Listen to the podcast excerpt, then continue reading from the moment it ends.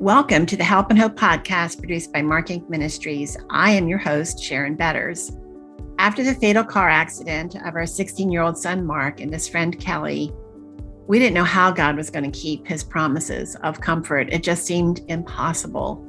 And yet, he did keep those promises of comfort and his presence through other bereaved parents ahead of us in the grief journey.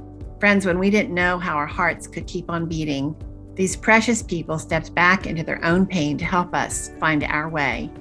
And as the dark clouds of sorrow slowly lifted, we knew we wanted to be that same source of hope for others, but not just for bereaved parents.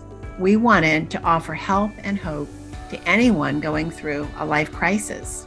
And one of the best ways we could do that was by sharing the stories of those ahead of us in life's journey who can call back with the comfort that God has given to them. And so, part of our vision for Mark Inc. is to offer that help and hope to hurting people. And one of the ways that we fulfill our vision is by offering redemption stories like the one you are about to hear. Eric Schumacher is my guest today.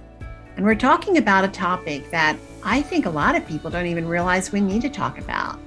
And it is about the grief that a dad feels when his wife has a miscarriage. Eric Schumacher is a pastor, an author, and a songwriter. He actually authored the novella My Last Name, and he co authored Worthy and Jesus and Gender with Elyse Fitzpatrick. He has written the book that we're going to be talking about today called Ours Biblical Comfort for Men Grieving Miscarriage. This is a beautiful gift book. It's a 31 day devotional that gives comfort and practical support to men processing miscarriage, and I highly recommend it. Eric, welcome to the Help and Hope podcast. Yeah, thanks, Sharon, for having me on. I'm excited to, to talk about this book with you. Before we jump into our topic, tell us a little bit about yourself. Yeah, well, I'm a pastor, an associate pastor in Ames, Iowa, and I've been married to Jenny for it'll be 24 years uh, at the end of the month. And we have five children together. Uh, our oldest uh, turns 20 today as we record, and our youngest is 10 years old. And so um, we have uh, four boys and one girl, and our girl is number four. No doubt you are very busy raising four boys and a girl, as well as being a pastor, a writer, and even a songwriter. So, Eric, I am so grateful you are giving us this time to talk about miscarriage from a man's perspective. In fact, I don't know of any other resources designed for men who have experienced miscarriage. So, why don't you tell us why you wrote this book on this particular topic? So, uh, Jenny and I experienced four miscarriages, and they were all four at different points of uh, pregnancy. And you know, growing up, I I think the first time I ever heard about miscarriage was maybe in high school uh, when I heard mention of a relative that had had a miscarriage. And then I don't think it was uh, until I was in seminary that I started hearing about more couples having miscarriage. And the first time that I ever heard man talk about his experience with miscarriage was uh, Dr. Uh, Russell Moore, was my theology professor, and uh, he would share about how their miscarriages affected him and his relationship with the Lord and his struggles with grief and all that in our in our class. And I remember just feeling like that was very unique and we ended up having uh, no complications with our first three pregnancies and so at that point, I was sort of not expecting miscarriage to hit us as we had more children, even though statistically, you know, that was that was probable. But when it did hit us, I just realized I I was unprepared with how to cope with it and how to speak with it and how to think about it as a man, as a husband and father and and so I couldn't really find any resources on that on that subject, and so we sort of made it through the best that that we knew how. And uh, and then uh, just a few years ago, uh, Emily Jensen from Risen Motherhood, their ministry asked me to write an article on the father's experience with miscarriage uh, for their website so that you know moms who've experienced miscarriage could know how to help their husbands and what their husbands might be experiencing.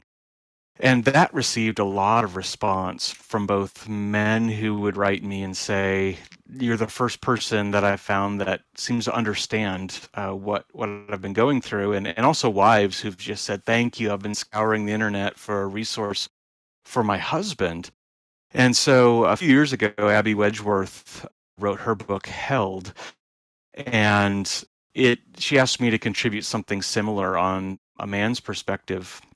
And so when I received the book, it was just so beautifully packaged and well done. I wrote the Good Book Company right away and said, "You you really need to offer one of these for men." And I want to write it. And they were they were gracious enough to take a risk on this book because there as far as we know i don't think there is another christian resource that is specifically targeted to men who are walking through miscarriage. And there's there's just been a lot of great response so far. So i'm i'm grateful to them for taking that chance. And eric what is the title? Ours uh, biblical comfort for men grieving miscarriage. It is a beautiful gift book and it's available anywhere. Is it? Yeah, anywhere you can buy books. Yeah. And of course, we will have the purchase info in the show notes as well. Eric, I think a lot of people might be surprised about the reaction of a dad to the loss of a child through miscarriage. What would you say are some of the struggles a man might experience after miscarriage? Yeah, you know, we often don't think of the fact that men might struggle with a miscarriage. And and I think that's sad. You know, there's obvious reasons why we associate miscarriage with women is because they get pregnant and their bodies go through all the changes to become pregnant and their body is miscarrying this pregnancy and and going through all of those physical trials uh, but you know we as a church being pro-life you know we we value life in the womb as a as a human being. And so we you know we live now in a day and age it wasn't like this um, several decades ago but men are now going to uh, ultrasounds you know uh, to see the baby with the mom and accompanying her to hear the first heartbeat. And we expect fathers and husbands to be involved and interested in the pregnancy and the same when baby's born you know we want the that father can be there now in the labor and delivery room and and we expect fathers to be interested in these children. But for some reason then we we don't expect them to grieve when uh, a child's lost in the womb. And and that's a sad thing that that's been that's been overlooked because you know fathers have hopes and dreams that begin to develop. And it's so you know this this loss of a child is is a loss of a child for a father as well you know and they're going to go through the this would have been the due date or this might have been you know the first birthday or this child would be going to off to school and and they've been preparing I think also brings some challenges as husbands. You know, we we have this natural inclination to protect and provide for our wives and our family. And miscarriage is one of those sufferings that you feel so helpless in because you couldn't protect your wife and you couldn't protect your child. There's nothing that you could have done, and you're left wondering what you should do.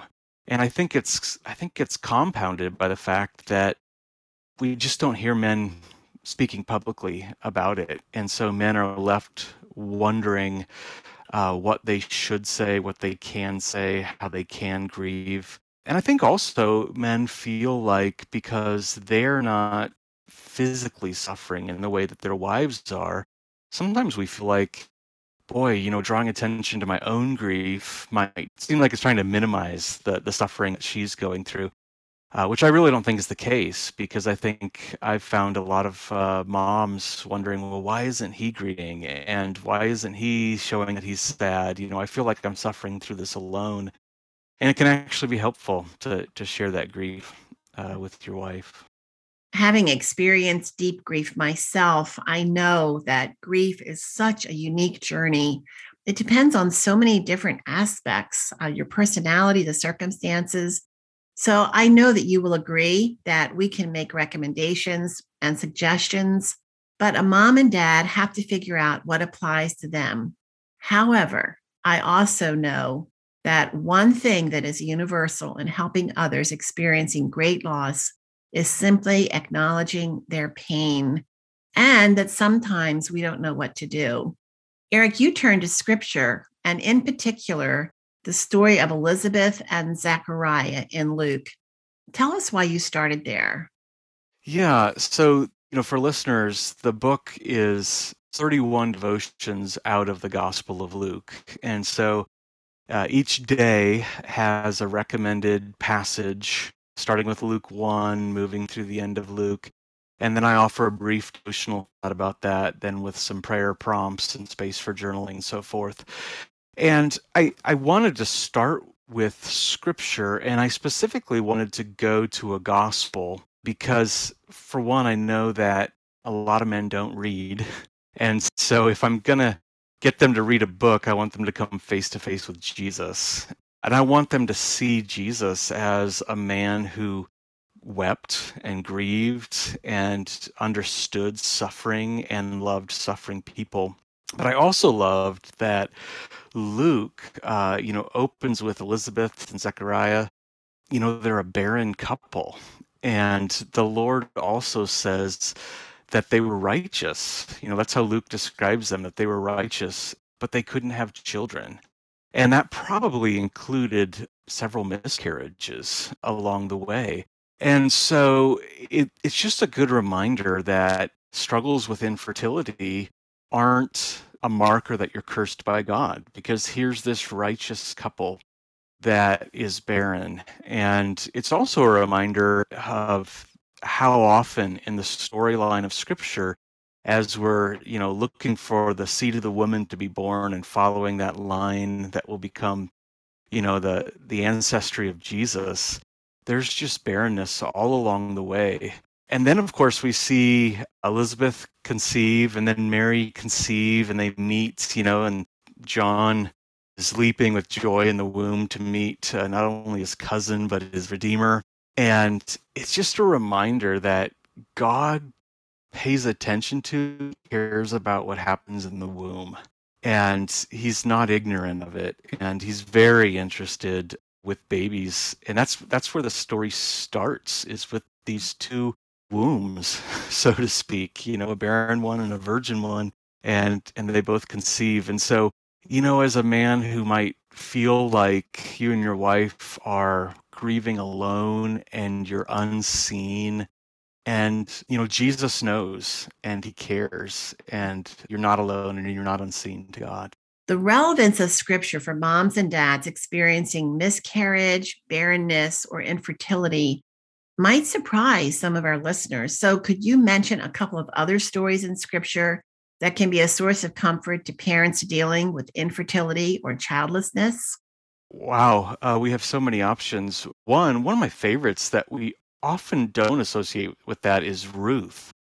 When Naomi and her family move off to Moab and her sons take Moabite wives, I think I think it says they're married for like 10 years. And you know, in, in that culture, you weren't waiting a decade to have children. And so I think that's a sign that they were barren. And especially the um, prayer that the women pray, the blessing after she marries Boaz, I think, you know, they mention Boaz's barren ancestors and um, women in that line. And I think that's a line too. The women understood that she hadn't been able to have children. And that book is all about how really her covenant faithfulness rescued the line of the redeemer that was you know in hindsight in in jeopardy and and we see this in tamar who was, you know, was unable to have children and her husband died without children.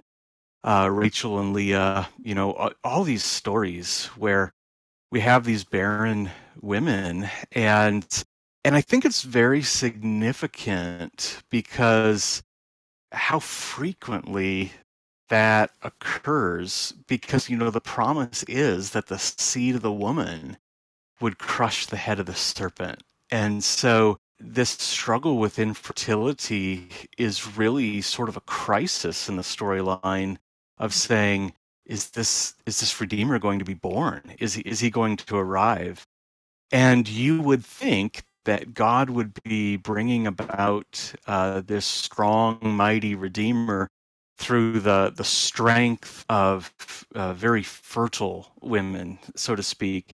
But Paul reminds us that God chooses the weak and foolish things of the world to shame the wise, and He's always taking what looks like weakness and turning it around for His redemptive purposes. And and I think that should should give us hope, whether we're we just experienced a miscarriage or we're struggling with long-term infertility, that these are the kind of situations the Lord loves to work through, to do his work in the world. And so we shouldn't think that he's passed over us when he's, you know, handing out blessings. But even as we weep and we grieve and we mourn, we should be expectant that that he's going to do something even through this.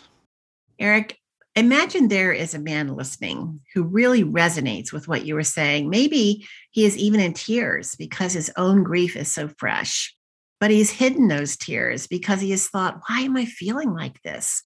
This isn't about me. My wife is the one who had the baby growing inside of her. We don't even have a baby, but I have all of this grief inside of me. But I, I don't want to take anything away from her. I want to be the one to help her. How can he deal with those feelings? Yeah. Uh, the first thing I would remind him is that he is a father and he's lost a child and it's not just his and i think that's what the, the book reflects ours it's not just his wife's miscarriage uh, it's yours together.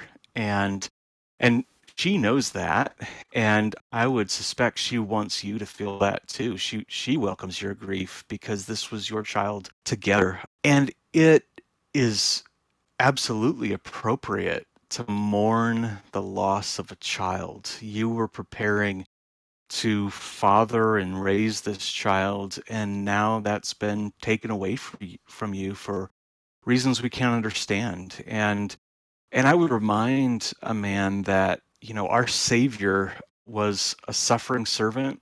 He lived as a man who was acquainted with grief. And we see that, you know, as he stands outside the tomb of his friend Lazarus and John describes how Jesus wept. You know, uh, these this was this was sobbing, uh, full breakdown weeping that he experienced over the death of his friend, even though he knew he was going to raise him from the dead. He he didn't put on a strong spiritual face that we might think of. He he sobbed and wept. And and John even describes how he was I forget the word John uses, but it's the it's the word for a war horse, you know, snorting. It's it's a word for deep anger. And, and Jesus was deeply angered at death because you know sin is an unwelcome intruder into this world and it brings death and it's not how things should be. And so those emotions are they're not only appropriate, but they're good.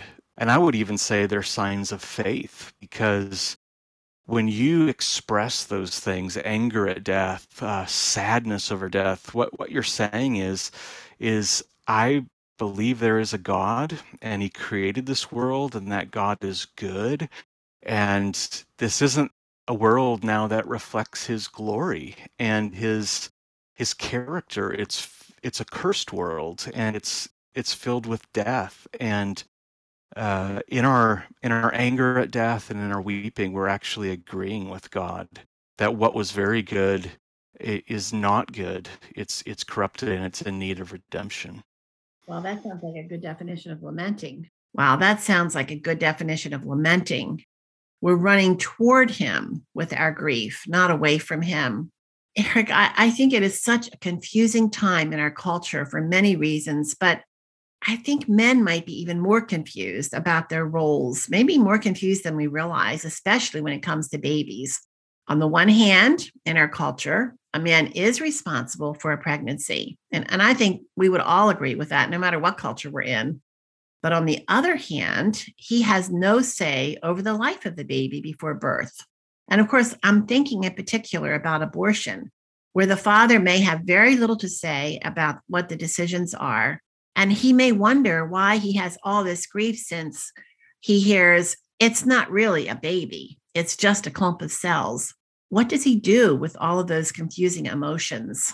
It was striking to me to have this book released right as the Dobbs decision was made overturning Roe v. Wade because it's such a strange time to navigate miscarriage as there's a national debate about abortion going on because we have a culture that is very it wants to be very attuned to people's suffering and the hardships they're facing and so it i think on the one hand it wants to affirm the grief of miscarriage but at the same time it's it's trying to defend the fact that life in the womb can be ended at will and isn't and doesn't have the full rights of a human being. And I, I, remember back when Jenny and I experienced, I think, our third miscarriage, it was the most difficult to go through. And we got home from the hospital, and I was going out to pick up a prescription for her. And on the radio, was a was some legislation going on in Iowa for uh, abortion, and so there was this debate going on, and there was a state legislator on the radio who said, "I, you know, I," and he was he was pro-choice, and he said, "I don't know what the big deal is. We're only talking about abortion." You know, up to this point." and it was the same number of weeks where we had lost our child, and so there on the radio was a politician referring to our child as a just, you know, just this many weeks and sort of a political football. And we we had just sat in a hospital and held this little one in the palm of our hands. And that that that's a difficult that's a difficult thing to hear uh, as you're grieving. Wow. Yeah, our culture uh, we are a very confused culture about what truth is and I, I just can't help but wonder if that politician would feel the same if he was dad in the hospital room holding his baby in the palm of his hands, if if he would consider what he said on, on the radio truth at that point. You know, in the middle of all of these voices that we hear, we have to remember there is one that is unchanging and truly our only real source of comfort. And and you know, Eric, uh, that's scripture where we know that the Lord tells us before we were even born, He knows us. He He is the one that created us in our mother's womb, and um, He is the creator of life. And so I that's why it hurts so much when we lose these babies before we can know them. So, you know, thinking about that fear uh, and and the sorrow that you experienced, how did you overcome and how do you overcome the fear of another loss after multiple miscarriages? And how can you choose to enjoy the pregnancy and attach to your baby, knowing that you might not ever be able to have this baby in your life? It's, um, yeah, it's hard. And I think you said something important earlier that you know every every person is unique every marriage is unique and every miscarriage is unique and so uh, you know, I can only speak to my own situation where we had three live births uh, and healthy children before we experienced our first. And our first was very early on. And we, you know, we had found out that Jenny was pregnant. And the next day, you know, she started bleeding. And we hadn't really become very accustomed to the thought that we were pregnant and all that. And I don't think it hit us as hard as some of the other miscarriages did. And and we also felt like, well, this is one in four. You know, this is the statistical probability, and then our our next child was born uh, without without complication. But then, when you know we had we had uh, four children and we had our next miscarriage, you know, we were wanting to have another, and this one was a little further on, and it it really hit us, and it was it was really hard to walk through. And then uh, we had two in a row. And the second one was um, actually a little further along. And we were we went into the hospital to have Jenny induced for that one to to deliver the baby. and it was the same week we were in the hospital was the due date of the previous miscarriage and so it was it was really complicated and in god's strange sovereignty a year later our number five was born in that same week but i i remember you know after two in a row it it really felt like with the next pregnancy you were just sort of waiting for the other shoe to drop. It it was it was i think there was a certain point where we felt more confident but there is this oh how do we how do we go through this again? And i and i think it took a, a lot of prayer and talking you know putting ourselves in the hands of a of a sovereign and kind father um, and sometimes people can say really hard and unhelpful things uh, in miscarriage and one of those is a promise that you'll have another child. Nobody can promise that, but you know, I'm sure you'll have other, you'll have kids, nothing to worry about. Well, that doesn't happen for everyone,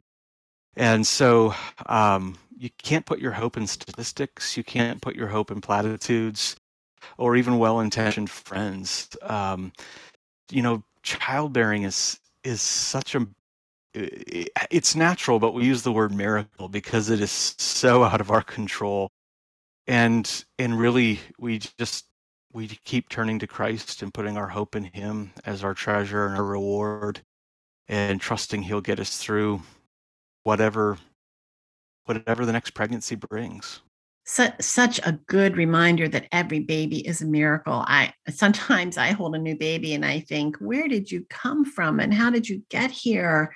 So many things have to go right. It, it's a wonder that any of us are here i think sometimes. Eric, as we continue our conversation, how would you recommend that a wife help her husband to encourage him when he is trying to help her? Yeah, that is a that is a great question. One, I would say I would encourage patience uh, to allow him to grieve in his time and his way, and that doesn't mean that you don't ask him questions or encourage him to talk but just realize he may not process the loss in the same way and at the same time as you do.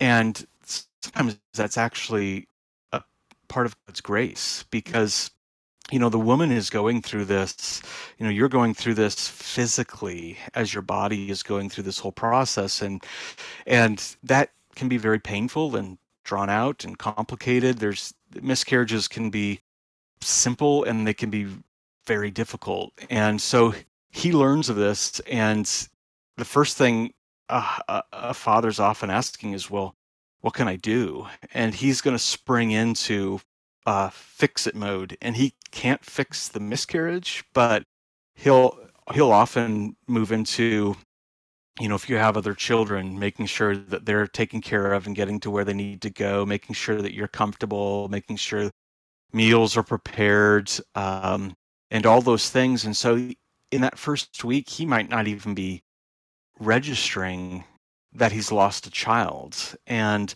and I hear that sometimes from moms who will say, I feel alone in my grief because he's not expressing any sadness. And when I ask him what he's feeling, he's like, Well, it's kind of sad, but I'm not really feeling anything right now. And sometimes that will come, that'll hit him later. And um, and it might actually be you've processed it some um, and you're beginning to re-engage with quote unquote normal day life and all of a sudden out of nowhere he's sad and he's struggling. And sometimes the lord gives us that so that we can help each other when one's weak the other can be strong. Invite him to share his grief because as we've discussed he might be thinking you know this is something she's going through. You know she has the cramping and the bleeding and maybe you had to go through a, a medical procedure and he's thinking i i want to take care of her. This isn't about me.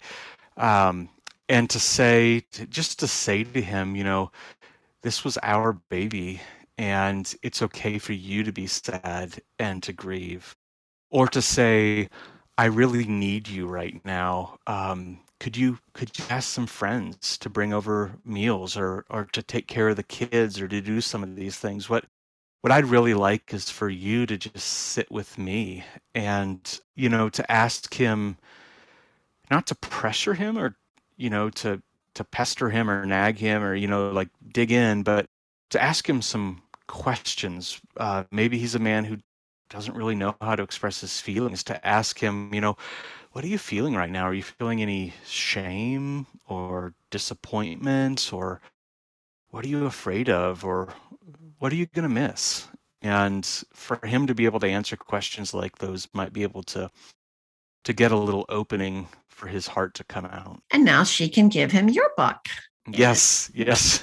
I would recommend that. And that's something they can do together too. Yes, yeah. Yeah, and and the the Good Book Company has is selling them together at a really good discounted price for both books. And so they don't go through the same passages, but uh, I think you can you can as a couple say hey let's do this together and each take 10 15 minutes to sort of go through our own devotion and come back and share one thing that you learned. And i think that's a really helpful place to start with conversations. And what is the name of the book for mothers? The other book is is named held and it's by ah. Abbey Wedgeworth.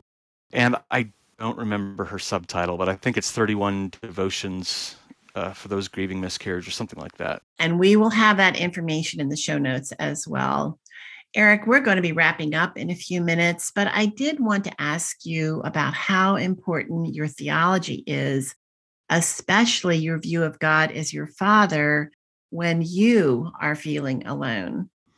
Well, you know, that's that's one of the one of the reasons I picked a gospel is because you know, I can share my story and that might bring a sense of solidarity to another man, but my story can't redeem him and it can't it can't help him in that way. And the story of Jesus is really and really important. And you know, I went through I went through Luke, but I, I love the opening of John's gospel where he says that no one has ever seen God but he who is at the Father's right hand has made him known. Um, and that, that word for made known is the word uh, exegesis that we use for interpreting, you know, like unpacking scripture. And when we see Jesus, we see what the Father is like. He is the exact representation of his nature, he is fully God. And Jesus said, I'm gentle and lowly at heart that's that's the kind of father that God the Father is. He's he's gentle, he's lowly, he loves compassion, he loves mercy and grace.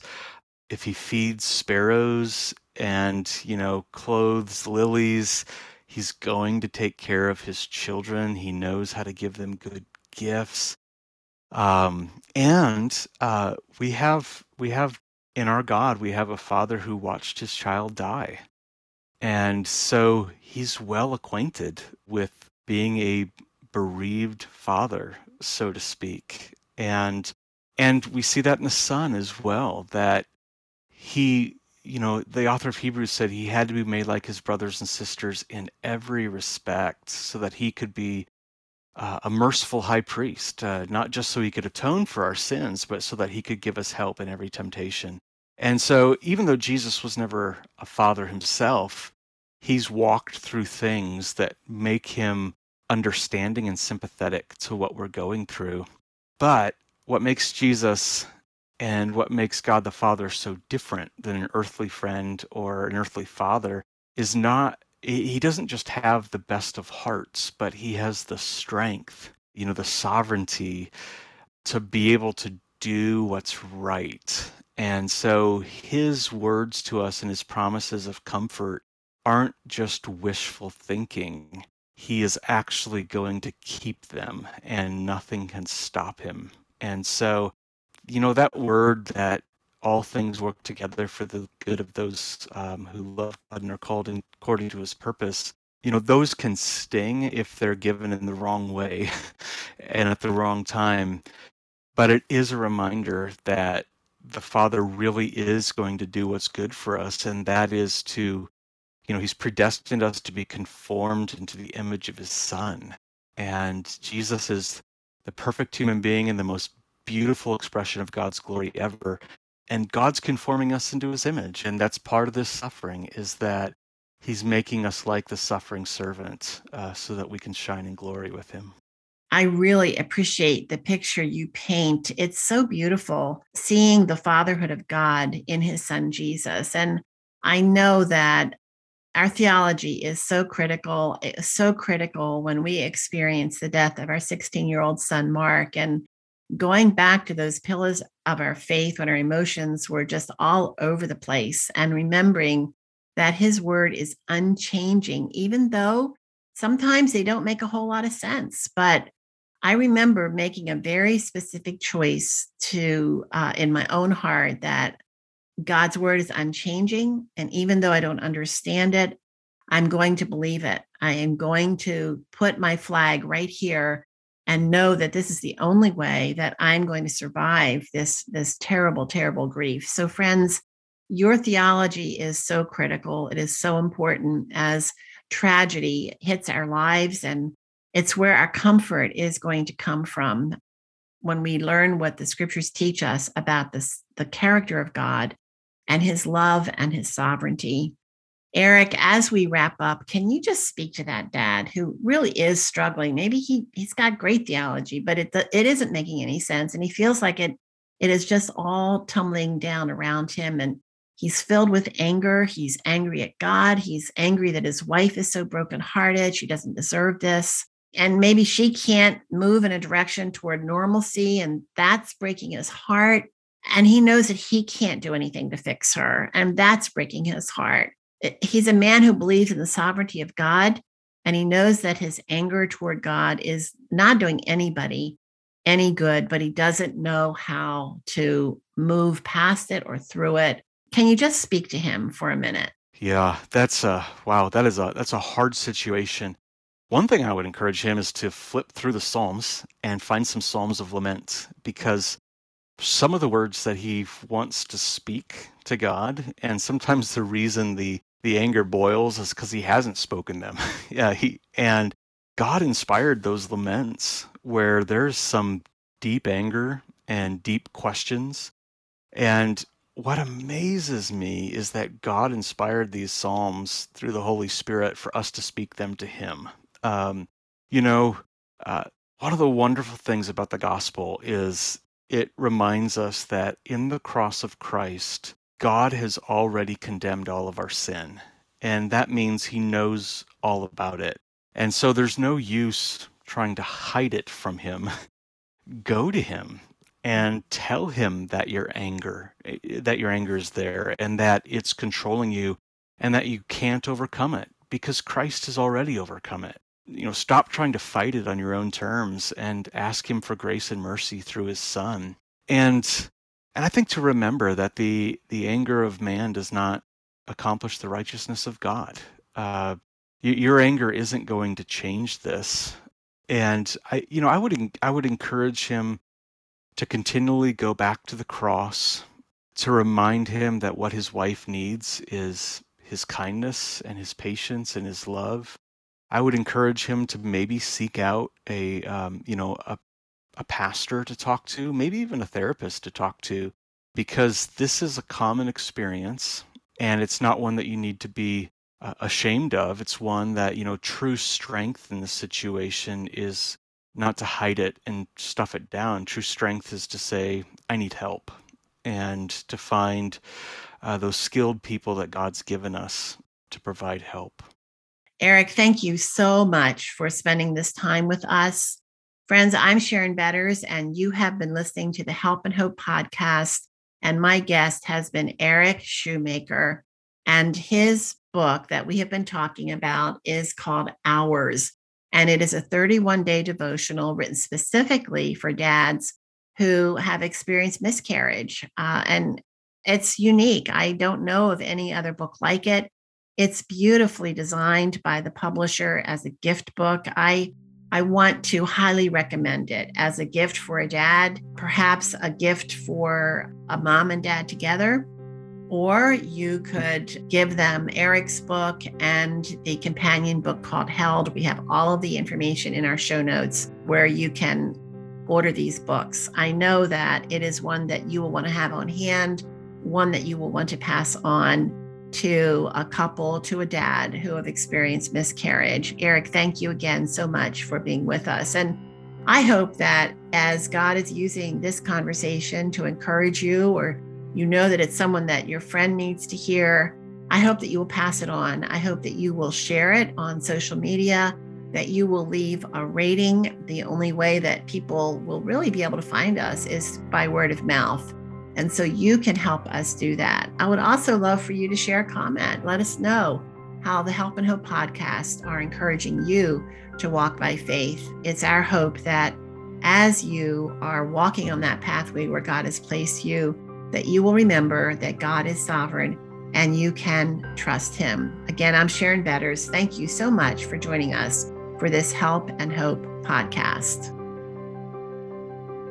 Thank you for listening to this Help and Hope podcast produced by Mark Inc. Ministries. Be sure to like, comment, and subscribe. Visit markinc.org, M A R K I N C.org, to find additional free resources on a variety of topics. Online counseling services are also available through Anchored Hope Biblical Counseling by visiting helpandhopenow.org. That's helpandhopenow.org. Download the Help and Hope app on your mobile device.